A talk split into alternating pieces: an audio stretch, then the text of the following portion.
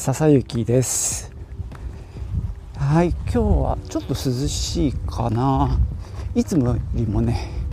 どうだろう、45分以上早く、家を出ました。今日はね、先日ちょろっと言ったかもしれないんですけども、ウェビナーをやる日で、しかもビデオ録画したものを流して、終わった後にね、質問コーナーをリアルタイムでオンラインでつないでやるという、ちょっとねチャレンジングなことをやってます。今回そのやり方を簡単にご説明します。で、今から本番なのでね、うまくいくかどうか、それはね後半のチャプターで、報告できると思いますので、今日のポッドキャストも聞いてみてください。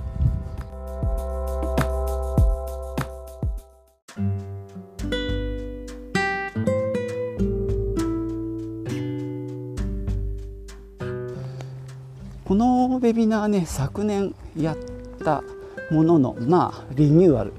になります。で、昨年はもともとは対面でやる予定だった研修、お客様向けの勉強会ですねを、例年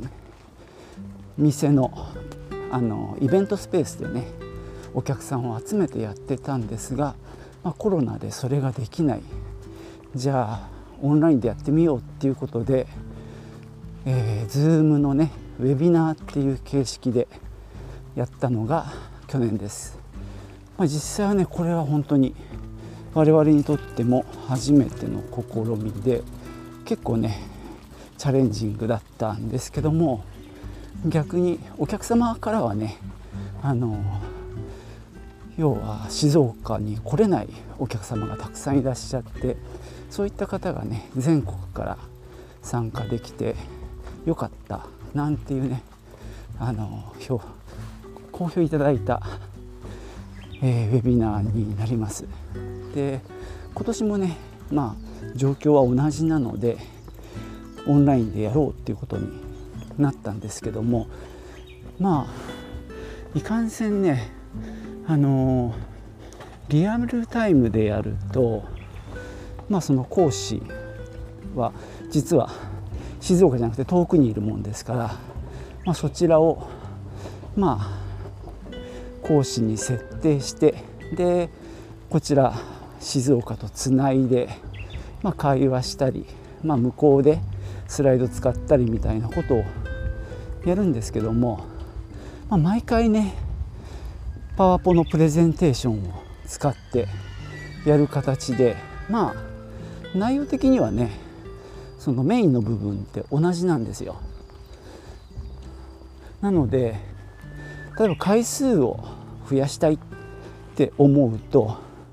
その分毎回講師が、そこに、リアルタイムに研修しなきゃいけないってことになっちゃうので、拘束時間も増えちゃうんですよね。だから逆に回数こなせないで、こうやってオンラインで研修をやるって考えた時に、いろんな方向性が考えられるんですけども、その中の一つに、じゃあもうその講義の部分はもう録画して、で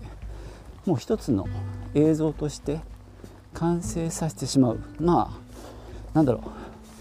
テレビの教育番組でも何でもいいんですけどね、そういうイメージで一本作っちゃって、それを流せばいいじゃないかという話になりますよね。ちょっと極端ですけど。で、その後の、Q&A っていうのがね割と毎回盛り上がるんですけども、そこの部分はオンラインでやるということを考えまして、これによって講師の負荷も減る、あれですね、拘束時間がね、かなり減るのと、準備も含めてやっぱり楽ですよね。その同じことをやるといっても、今回実は2日間午前午後で4回やるんですけども、もしリアルタイムだとね4回ともガチでやんなきゃいけなくなっちゃうんで、そのあたりをねまあ1本の映像にしてしまえばそこはもう楽できるよということになるんでね、今回それを狙ってます。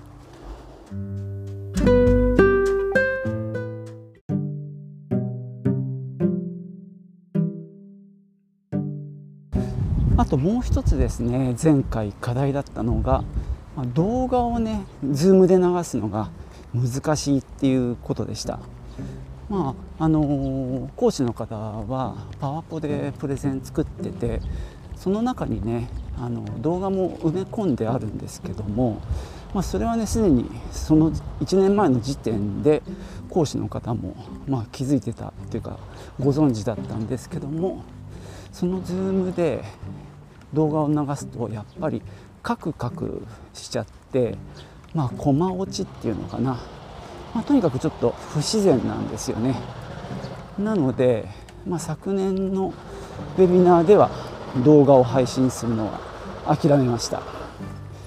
で、今回そもそもですね、事前に撮影して編集した動画を流すって時点でそこの問題が当然ありますよね。だって動画流したらカクカクするっていう状況ではせっかくね事前に撮った動画もダメじゃないですか。で新しいサービスを見つけて、それを使うことによってね解決したんですよ。それがねmmhmmっていうね名前のサービスで、小文字で mmhmm っていう、サービスですね。これを、Zoom の前にかますというかそういうことをすることによって動画が割とストレスなく見ることが配信することができるんですね。このサービスがなかったらちょっとこの方法は無理だったんですけども、今回それをね採用することにして、講義全体をビデオ化してしまうっていうことをやり、当然ねその1時間の映像を作ったんですが、その中にもともとね見せたかったような動画も入ってますんで、非常にね前回よりもより説得力のある研修になるというふうに考えています。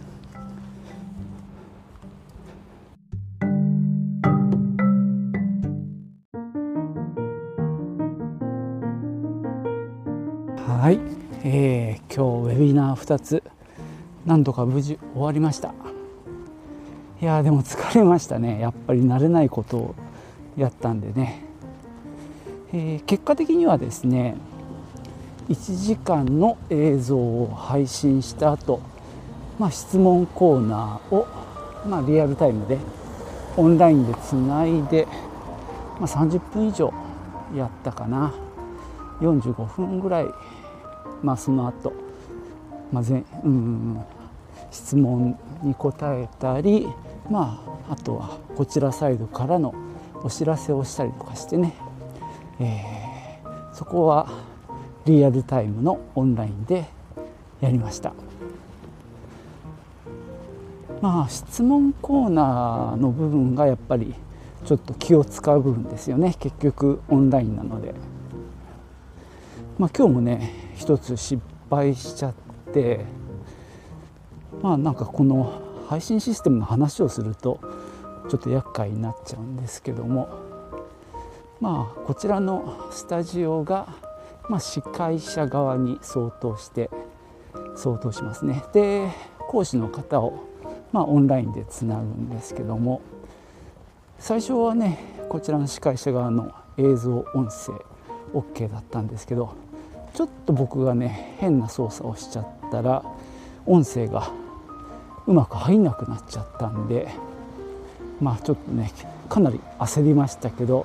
なんとか切り抜けました。それが午前だったんでね、午後になって、そこはね理由を一応特定して改善したので午後は大丈夫でした。まあ、やっぱり最初の取り組みっていうのはね大変ですよ。で今回はこちら側のスタジオと、まあ、向こうをつないで、まあズームウェビナーの場合ねホストがこっちなんですけど、質問コーナーはね向こうに渡したりでまた戻したりとかね、いろいろやったり、あと「mmhmm」っていうね新しいアプリも使ってちょっとねまだ慣れてないことは多くて、なんせ簡単に言うとマイクの音声をまあ別撮りのっていうか、ピンコードかな、まあ、外付けのマイクで有線でビデオに突っ込んで、そのビデオからの HDMI を、まあ、IO データの、変換のアダプターを通して、まあ、ウェブカメラとして認識させるんですけども、それが「mmhmm」に入力されて、で「mmhmm」からの出力をズームに渡すみたいな、なんだろう、若干ね工程が一つ増えてるんで、音声をどれを生かすかみたいなところでちょっと混乱しちゃったんですけども、まあでもなんとかなったんで良かったです。